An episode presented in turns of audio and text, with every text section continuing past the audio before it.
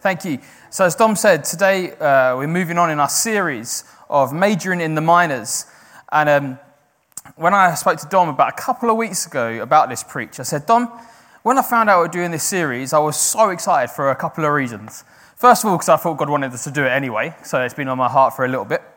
But second of all, is that it's a book I read when I became a, uh, the Minor Prophets, a book I read quite early on in my Christian life. Dom looked a bit shocked at this because it's not the natural to go, oh, I've become a Christian, let's read the Minor Prophets. But let's remember I'm dyslexic. So I looked at the smallest books in the Bible and thought I can achieve a book a night if I start with Obadiah, which is one page, and I move through these different things and go different books and go, yes, I have read a section of the Bible. And that was so exciting for me. So, can I challenge you, if you've never read the Minor Prophets, it doesn't take very long. I am dyslexic, as I said, and I managed it.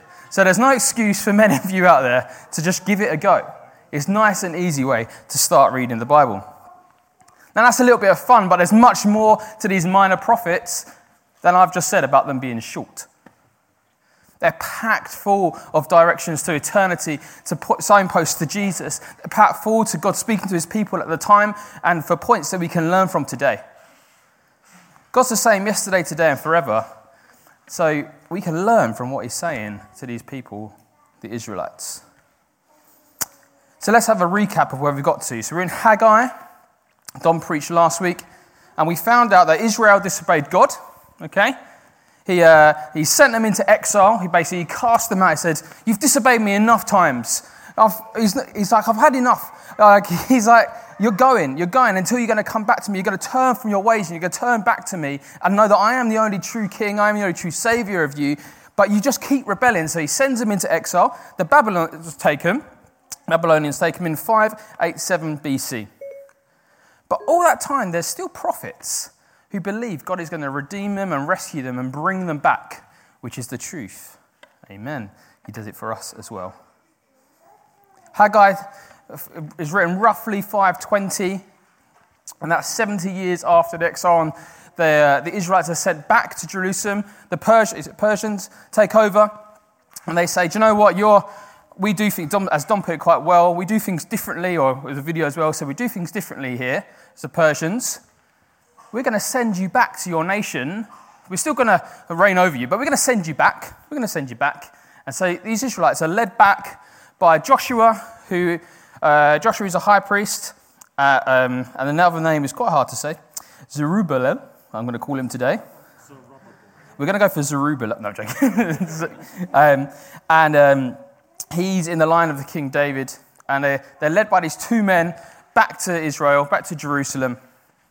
And uh, we find out that what they do, they build their own houses, and they forget about building God's house. Next thing we find out as we see up there, is that nothing grows. So, kind of what Rose read to us earlier on this morning. They're laboring in vain. Nothing's grown. Their fields won't produce crops. Their, their houses are looking nice, whilst God's house is basically in ruin. It's been destroyed. And as we heard last week, their priorities change and they build the house of God. And that's where we left it. So today we're going to be reading from Haggai 2, verses 1 to 9. Now, Nick's my usual reader, but I may have forgotten to ask him this week. so, which is a good one because there's some horrible names. We're going to listen to Terry. Terry is the spoken word Bible, and they're going to play it from the back, and we're going to listen to the passage. That kind of, is going to be on the screen. 21st day of the seventh month. The word of the Lord came through the prophet Haggai. Speak to Zerubbabel, son of Shealtiel, governor of Judah, to Joshua son of Jozadak the high priest, and to the remnant of the people, ask them, Who of you is left who saw this house in its former glory? How does it look to you now? Does it not seem to you like nothing? But now be strong, Zerubbabel, declares the Lord. Be strong, Joshua son of Jozadak, the high priest. Be strong, all you people of the land, declares the Lord, and work.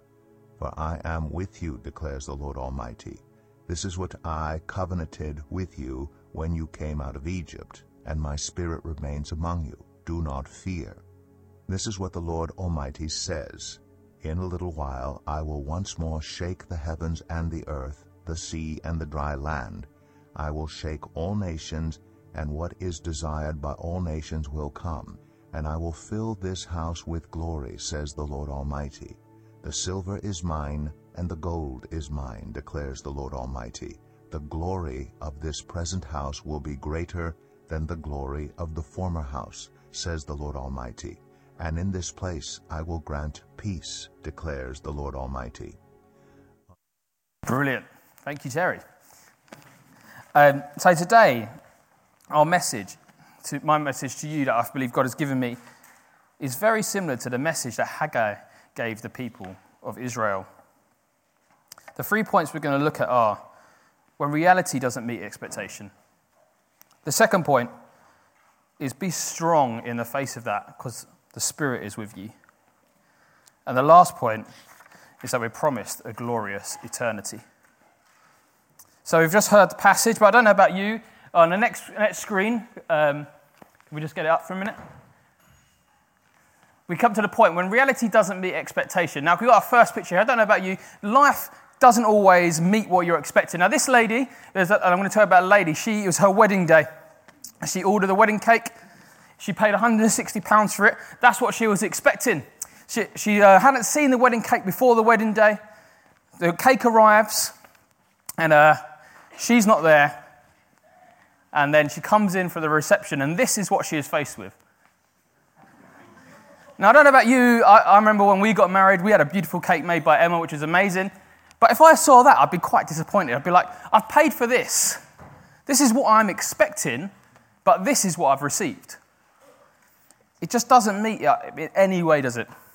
Now, the next one's a little bit close to home. Yesterday was the World Cup final. It was a very sad day for me. I turned up at the pub at 8.30 in the morning to celebrate I say celebrate, bit, bit ambitious, wasn't it? Uh, to watch the Rugby World Cup final. My friend Jake painted my face. I was so excited. And uh, Alex and Phil and Lay came with me. And what happened? South Africa won things go wrong. Lord's plan, it's okay. It all works in mysterious ways. He brings good from bad. It's all right. Still hurting that one. But I was so excited. I was so excited about what was going to happen. I thought, we win our second World Cup. We've just seen pictures of when reality doesn't meet expectation. Has that ever happened to you? Have you ever been in a place where you've been so certain that something was going to happen, or you're so excited that something was going to happen, but when it happened, it just didn't? Now, my last story is about something I love talking about Jurassic Park. Thank you, John. I love Jurassic Park. Now, years ago it was made, and, I, and then recently they made Jurassic World. And when it came out, about two years before it came out, I was being tagged in photos of people being like, it's been agreed, it's been agreed. And all my excitement was building. I was like, I cannot wait for Jurassic World to come out. It's going to be amazing. I was making up plot lines in my head. I was thinking the T Rex could do something, and the, you know, Sam Neill might come back, and all these things. And I was so excited. I went to watch it and I arrived on the day and I had my Jurassic Park t shirt on because I remember getting it out early, making sure it was washed and clean so I could wear it for the first few. And I went the morning after it, uh, the evening after it came out. Got there, I sat down, whole way through the film. I was thinking, this is good. But it wasn't what I was expecting. There'd be these odd moments of glimpses where I was like, oh, that links to the old film. Like when they turn, oh, I won't go into it, otherwise it'll be all day. Um, but there's glimpses of the old film. I was like, that's amazing, it's a link to Jurassic Park. But it wasn't what I planned in my head.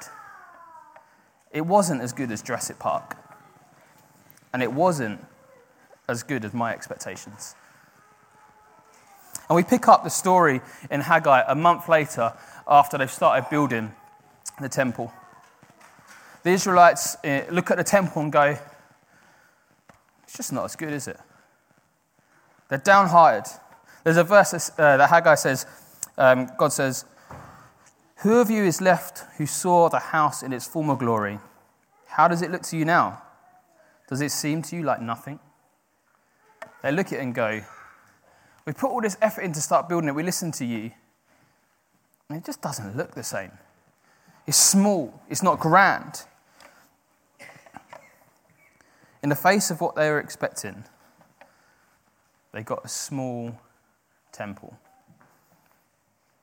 And the people who were there before, who were old enough to remember the old temple, as it says, looked at it and thought, it's like nothing. Now, there might be lots of reasons for this, but they were in a place where reality just didn't meet, meet expectations. One clue we get is the date.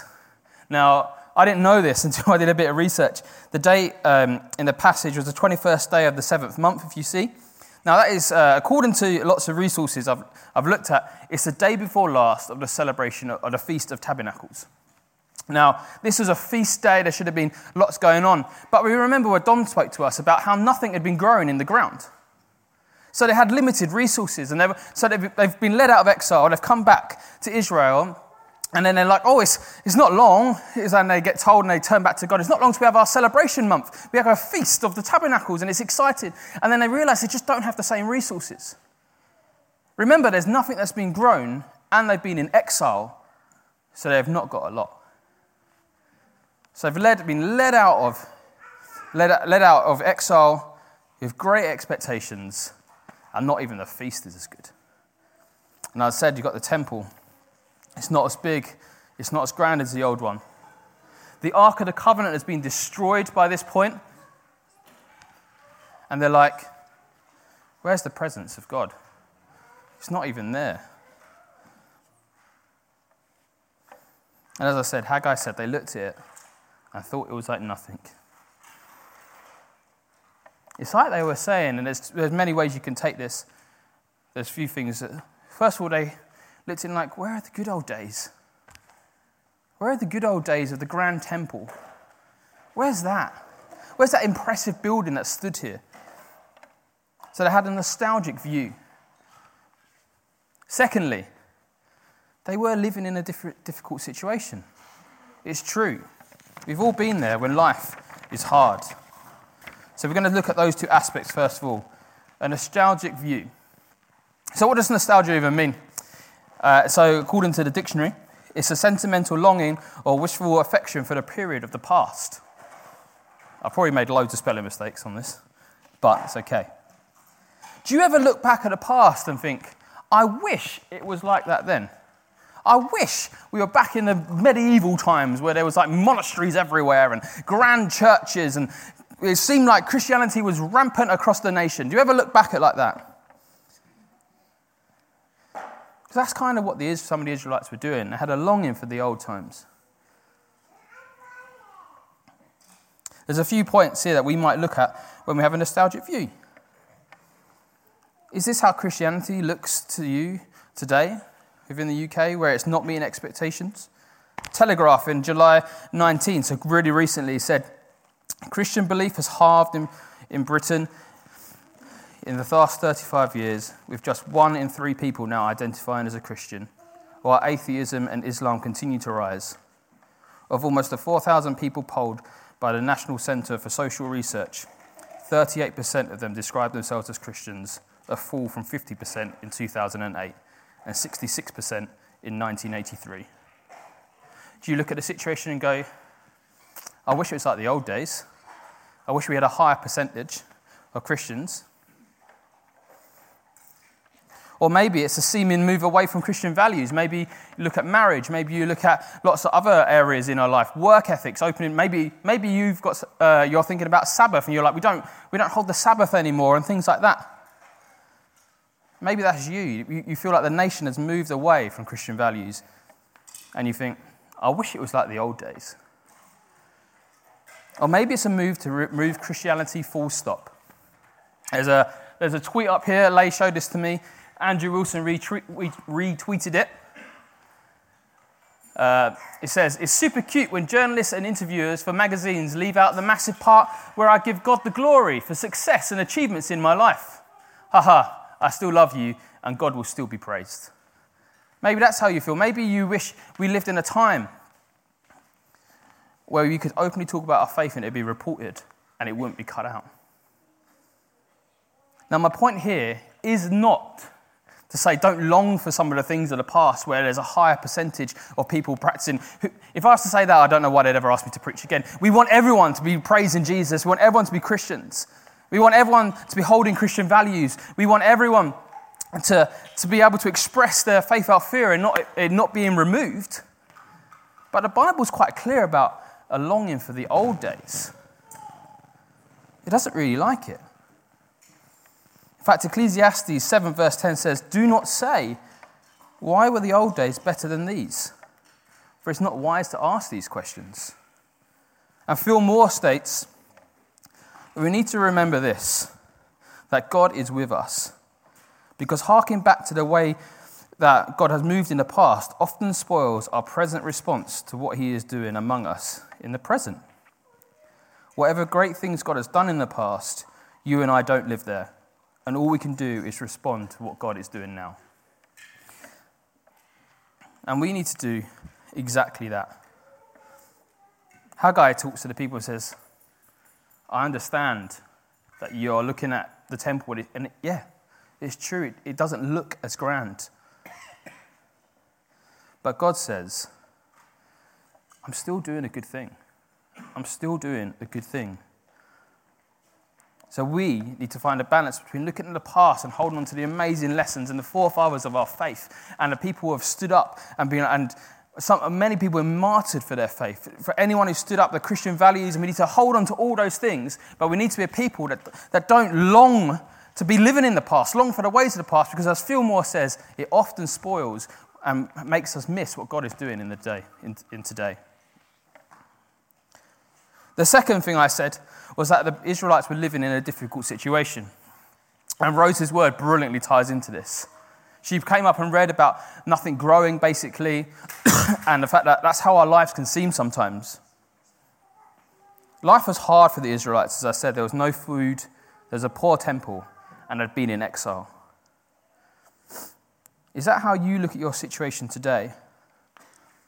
That life is hard.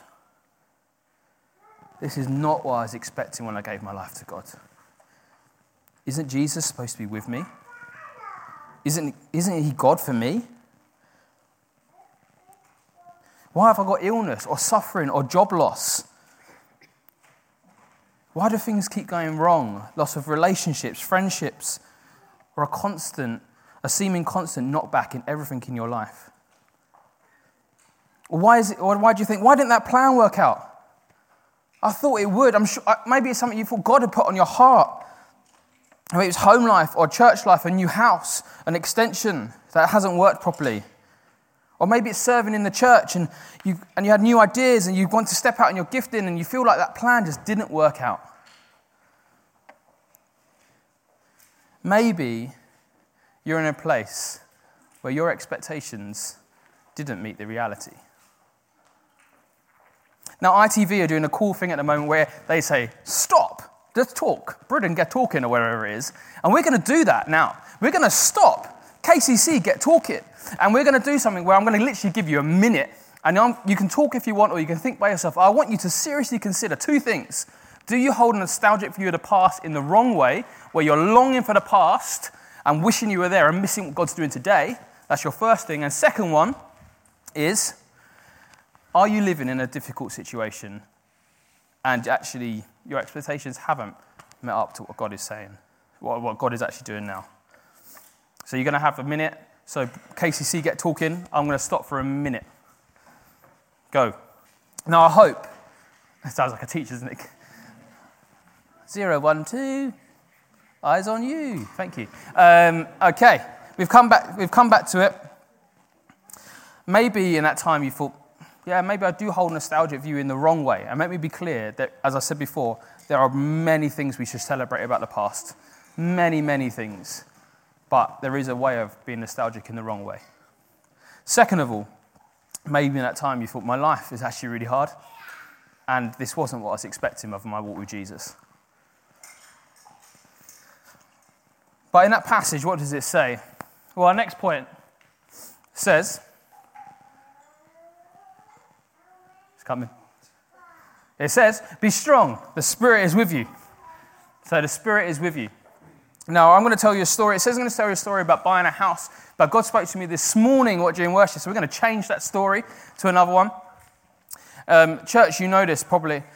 about two years ago, um, after playing rugby one, like one day, I got a lump on my leg. And uh, I thought nothing of it. I was like, oh, it's just a bruise. About a month later, my lump was still there. There was no, uh, no bruising came out. There was absolutely nothing at all. And I remember thinking, oh, this is a worry.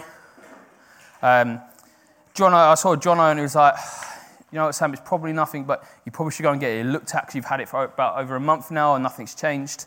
So off to the doctors I went. I remember going, feeling, I'd probably say it's nothing. The doctor felt it and was like, that doesn't feel good to me.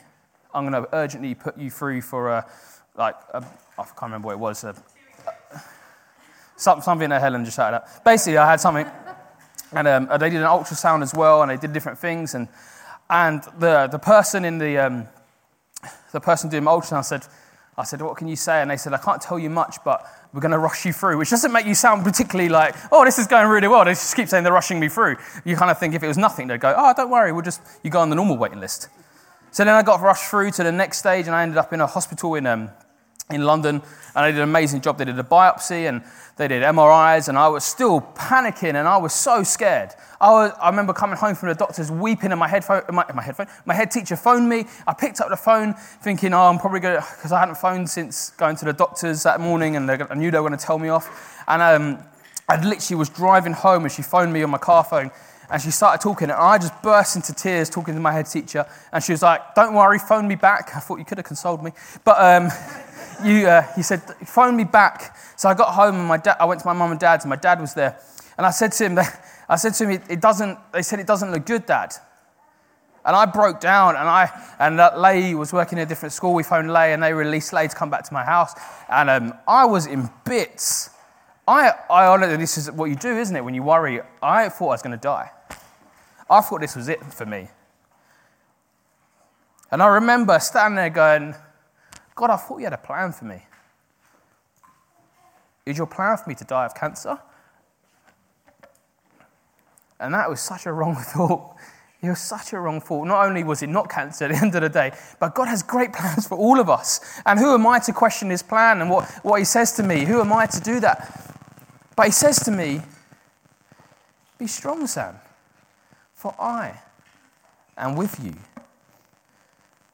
And that's exactly what, what Haggai, when saying what God was saying to the people of Israel, they're in such a hard time. And God says, He doesn't condemn them for feeling like this is hard. He says, No, I understand, but I've got three instructions for you. Number one, be strong. Number two is harder to spot, but it says keep working, keep working. And number three is do not fear. And when I first heard them, I was like, God, this is what it sounds like to me. And God says, No. When I say them, remember heaven's perspective on these. Remember my perspective. There's not a worldly be strong. Be strong to me does not mean don't show emotion. Be strong to me does not mean don't lean on others. Be strong means know that I am with you and I am for you and know your promise, the promises I have said over you. Know your identity. He says, Be strong. And he also says, I am the one who gives you that strength. In Isaiah 40, verse 29, it says this He gives strength to the weary and increases the power of the weak. Even the youths grow tired and weary, and young men stumble and fail. But those who hope in the Lord will renew their strength. They will soar on wings like eagles. They will run and not grow weary. They will walk and not be faint. And that's what he's saying to us. We are in exactly the same position that the Israelites were in. They were in a hard time. And if you were that person who identified when we had that quick discussion time of, my life does not meet the expectations I had of my walk with Jesus, God says, be strong, because I will renew you, and you will soar on wings like an eagle. And that's what he's saying to Israel. He's like, be strong in me. And me and Lay were talking about this, as, and we thought this is a really big point for a lot of people in the church. So, in fact, the, the passage says this God says, Now be strong. And it, and it says someone's name. It says Joshua, or it says the old name Zerubbabel, Zebi. And um, he says that.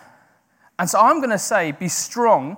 And I might say a couple of names I know, but as I say be strong, I want you to replace your name in that place. So I'll say be strong. And if you're feeling that place, I might say be strong, Nick. And then Rose might be thinking, actually, I need that as well. And Rose would go, when I say Nick, she would go, be strong, Rose. So we're going to do that. And I'm going to say a couple of people's names. I say it. So let's start. Be strong now, Joshua. That's an easy one because actually he's in the passage. Be strong now, Kezia, declares the Lord. Be strong, Darren, Son of God, the Almighty. Be strong, Phil, declares the Lord.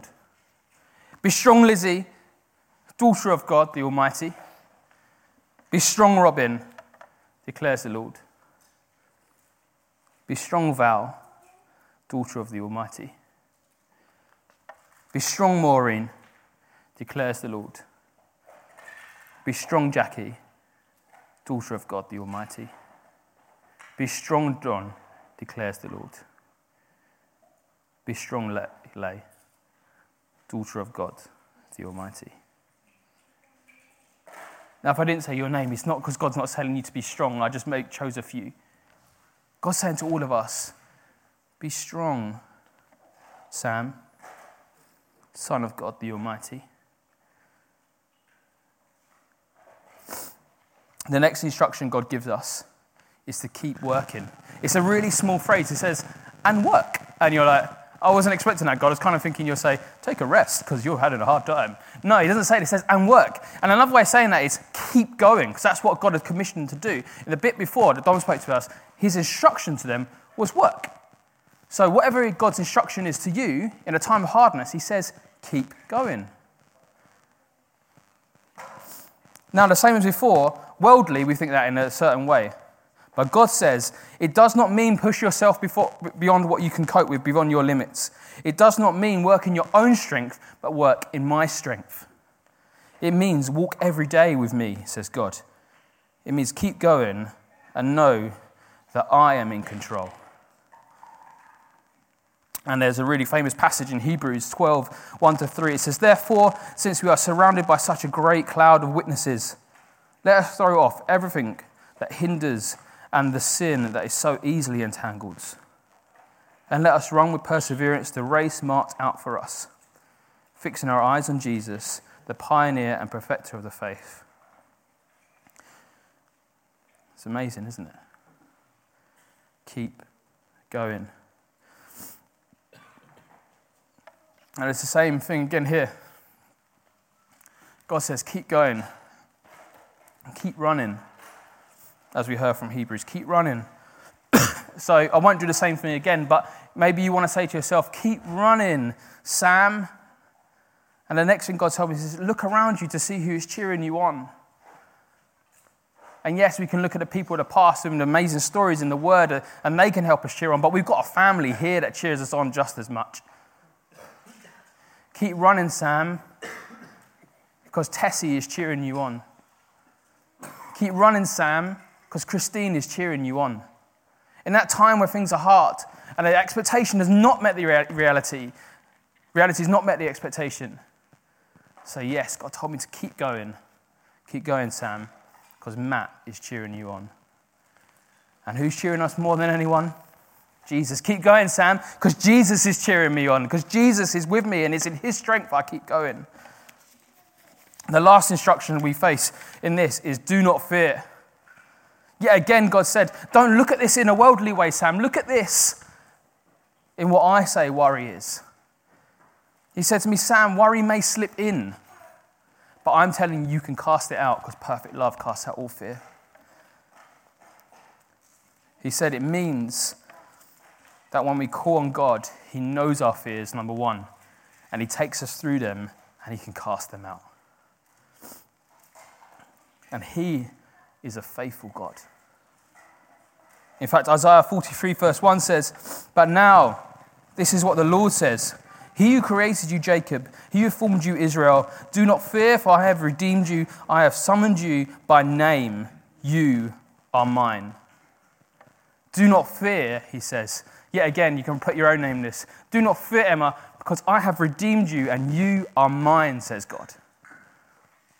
Manjit says exactly the same to you. Joanna says exactly the same to you. Lee and Tracy says exactly the same to you. He says, Do not fear, for I have redeemed you. I have summoned you by name. You are mine. And remember in that what I said, God said, He didn't say worry won't slip in. He says, In that moment, remember I have redeemed you and you are mine. Do not fear, for I am greater than the enemy that opposes you. And why does He ask us to do that? well, we're given two reasons here. The first one it says, For I am with you, my spirit remains among you. For I am with you, my spirit remains among you, is the first reason. The second reason we're given is the future glory, and that's a point for us towards Jesus. Now, remember that story I told you about my leg? That I was crying when I was telling. I wasn't expecting to cry when I was telling it because I've told it many times before, but it hit me today. And um, throughout it all, God said those same instructions to me: be strong, do not fear, keep going, for the very reasons I said. But the one thing that gripped him more than anything in that moment, yes, was amazing family, yes, was Lay, yes, was all you guys, was knowing that God was with me and is with me because he promises it. So we see for the Israelites, they look at the temple and they look at their situation and they go, it just doesn't meet what I was expecting. Life is hard. We don't even have the food that we need. But God's promises, For I am with you, and my spirit remains among you. In the midst of such a hard time, they're given that amazing promise. God knows their situation, He says, In the hardest of time, I am still with you. And I asked that question earlier on where you're like, Jesus, aren't you supposed to be with me? Jesus, God, aren't you, aren't you my God? And God says, in the hardest of time, I am still with you. I have not left you. See, they were worried, the Israelites. As I said, the temple was not grand. The ark was not there. They were like, if the ark's not, there's question, I've read about it, some people were saying that there were questions around if the ark of the covenant where God's presence was, was dwelling, if it's not there, is God really with us? That was um, one of the questions that people have posed about this passage. And God moves in straight away and goes, My promise still stands from Egypt where I said, I will not leave you. My promise still stands I will always be with you. My spirit dwells amongst you. And it's like he's screaming it to us today. And he says it millions of times. Well, not millions, I'm quite exaggerating. Lots of times in the New Testament, he says, I am with you to the very end of the age. Do you not get it, guys? I will always be with you. My spirit is with you, and no matter where you go. And he's screaming at us today. He says, In your hard situation, I'm going to stand there and I'm going to be there and I'm going to love you and I'm going to hold you because you are mine. For I am with you. My spirit dwells amongst you. And for us, if you've given your life to Jesus, your spirit doesn't dwell just amongst us, the spirit lives in you. What a greater step that is. He doesn't just live, the Spirit doesn't dwell amongst us, He lives in us. We are temples of the Holy Spirit. So, what does He call us to do today? He calls us to be strong, but in a heaven's perspective. He calls us to keep going in heaven's perspective. And He calls us not to fear the evil one in heaven's perspective. He doesn't promise ever that life is going to be easy. In fact, he promises the opposite. He says we're going to suffer, we're going to be persecuted. But he says, I am with you. What a great promise do we need than that? I am with you.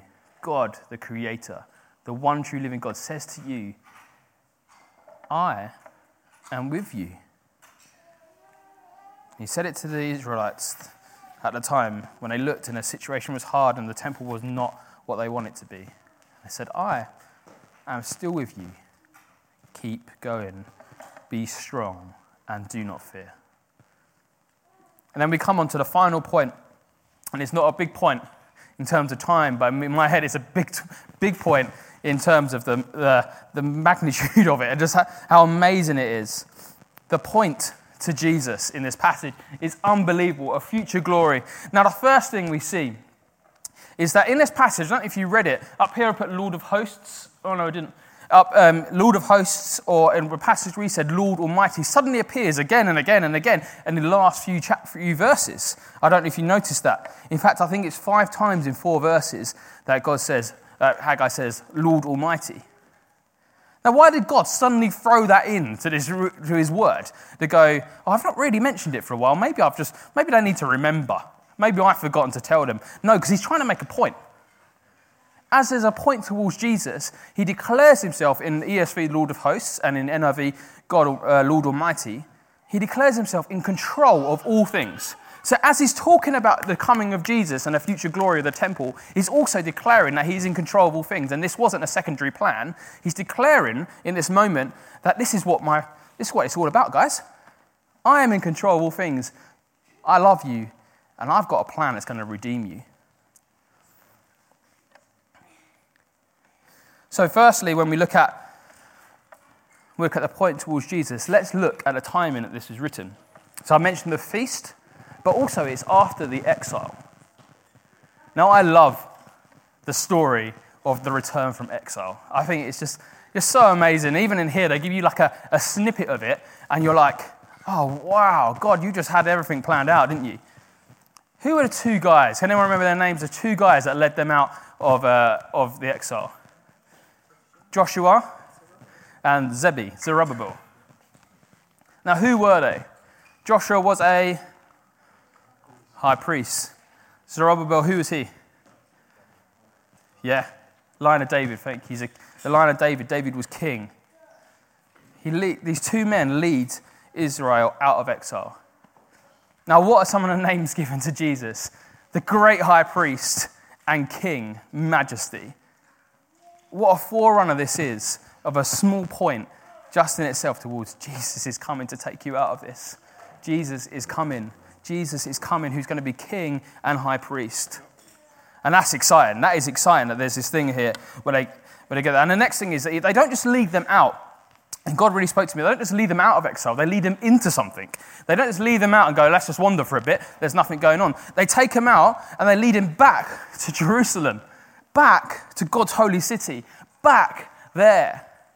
And God says, the first point in this is Jesus does the same for us. He leads us out of the exile and into relationship. He leads us out of the darkness and into the light. Now that's exciting, and that's just from the people's names and who they are. So there's so many points in here about Jesus and the future. I can't go into them all. The next is the temple itself. I don't know about you, they described it as seeming like nothing. And I'm, I'm sure it wasn't nothing. I'm sure they've built kind of a structure by now. They've been working it a month. But compared to the old, it seemed like nothing. Now, this is a, a little bit of a stretch, I think, but I love it anyway. The temple seemed unglamorous. Where the presence of God dwelled, it seemed unglamorous. We're coming up to Christmas. It's okay, we're in November. We can start listening to Christmas songs now we, Mariah Carey's on the way. Thank you, Mike, for sending me that the other day. Where was Jesus born? In an unglamorous stable. It's like God was saying, hey, guys, this is another forerunner of what Jesus is going to be like. Hey guys, let's not look, let's not look at all the external of this temple. Yes, it's impressive, and yes, I deserve an impressive house.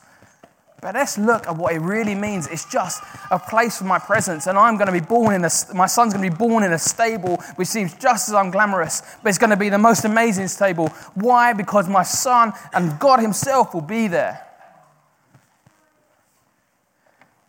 It's like God was trying to turn switches to say, the external doesn't really matter. It's about where my presence is. That's what makes things glorious.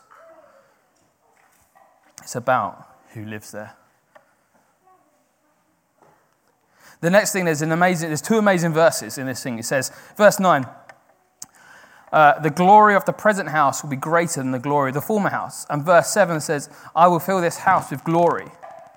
So God's clearly got a plan here. He knows what's going on. We're, gonna, we're coming near to the end now.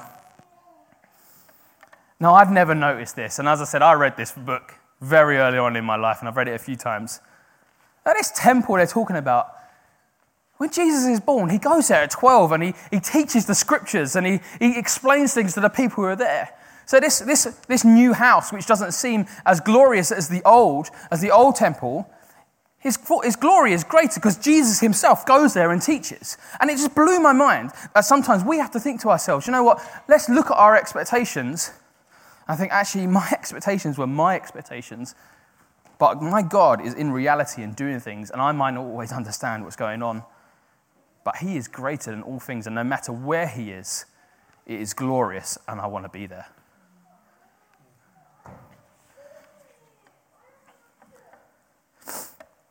Which is, isn't it just, uh, is it just me who finds it amazing that Jesus went to this temple that they, that they were moaning about and thought it was nothing? Like, Israelites like, this is nothing. The Son of God goes there and teaches. It just blows my mind that this is just what it is. I think it's just amazing. But I want to tell you about another glorious temple to finish. There's a temple that Jesus describes, and it causes, and it was, re, it was said it will be destroyed and rebuilt in three days and that's his body.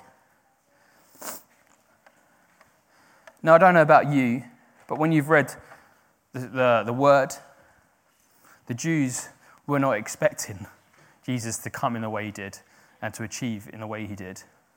I'm not even sure the disciples really got it if when we, when we read it. Sometimes they seem to get it, sometimes they don't. Their expectations were not what Jesus really did. But I want to finish to tell you about a reality that far outweighed the expectation. Jesus' body. In John, he describes it as a temple. He says, it's my, The temple is my body. It'll be torn down and destroyed, and in three days, it'll be rebuilt. And I can't help but want to talk about the gospel. The fact that all of us sitting here, if you've given your life to God, then you celebrate this moment of God saying, I'm, I'm Jesus says, my body's going to be torn down, which means I'm going to die. I'm going to die on a cross, guys. I'm going to die. And it's going to seem like the expectations haven't been met. I'm going to die. But three days later, it's going to be rebuilt. And we heard in the story that it gets put in a tomb, and three days later, they go, and the, body's not there. And the rebuilding of that, of that temple is Jesus being alive. Jesus being alive. Jesus taking our sin on the cross and tearing down the temple. His body was torn down. He died. Three days later, he's risen. The temple was being rebuilt. And why is that? What does it achieve? Yes, we can talk about, we have to talk about sin and the fact that we rejected God and we brought back to Him because of when we put faith in Him, He forgives us for our sin. But what I think God wanted to put on my heart today for you guys, what does it achieve? Relationship. What a temple is all about. Coming into the presence of God, that's what they were. That's what they were in Old Testament times. You came in and you couldn't even get to the holiest of holies because you weren't allowed to, because his presence was so great. But what did God, Jesus, die, achieve by dying and raising again, by that temple being rebuilt? is that the Spirit now lives in you. The Spirit now lives in you. The rebuilding the temple, in that case, we're saying it will rebuild. It'll be rebuilt, and if you put your trust in me and say, repent from your ways and put your trust in me, you have me. You have me. I will live in you by my Spirit. And I want to challenge you today. Are you like those Israelites who look at your body and look at the state that you're in and say, seems like nothing? It seems like nothing. Or are you a person who looks at what God has done for you and says it seems like everything? It seems like everything because it is everything. It is everything. And we're just going to finish there. I don't even know what the time is 20 past 12.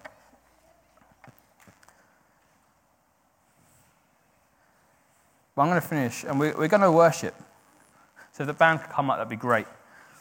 But as they come up, I'm just going to pray over us. And I'm going to pray that we are strong, we keep going, and we do not fear because God is with us. And when we look at our situation ourselves, we know it is not nothing, but it was achieved by everything. And therefore, we know that God is with us. I would probably sum up the preaching eight points. I could have just said that and it'd been done. So let me pray. Yeah, Lord, we thank you the fact that you, uh, in your Old Testament, you point to Jesus in so many ways. And we thank you the fact that you promised to be with us. And Lord, we come to you now and we say, Lord, if we are in that hard, hard time where our expectations don't meet the reality, help us to be strong, to keep going, and not to fear the evil one, because you are with us. And Lord, thank you. Thank you that you, you died on a cross. That temple was destroyed, and three days later, it was rebuilt in victory. And because of that, we have a relationship with you. So, Lord, we just pray for all of us here, and we just pray that you help us to look at our situation and go, God, you are in control. And although it's hard, my life is not nothing. It is everything because it was achieved by everything, by you dying on the cross for us. So, Lord, help us to worship and celebrate you now, to celebrate what you achieved on the cross and the fact you are with us. Help us to walk out from this place this morning and go, I'll walk with God, for He is with me. And we pray this all in your name. Amen.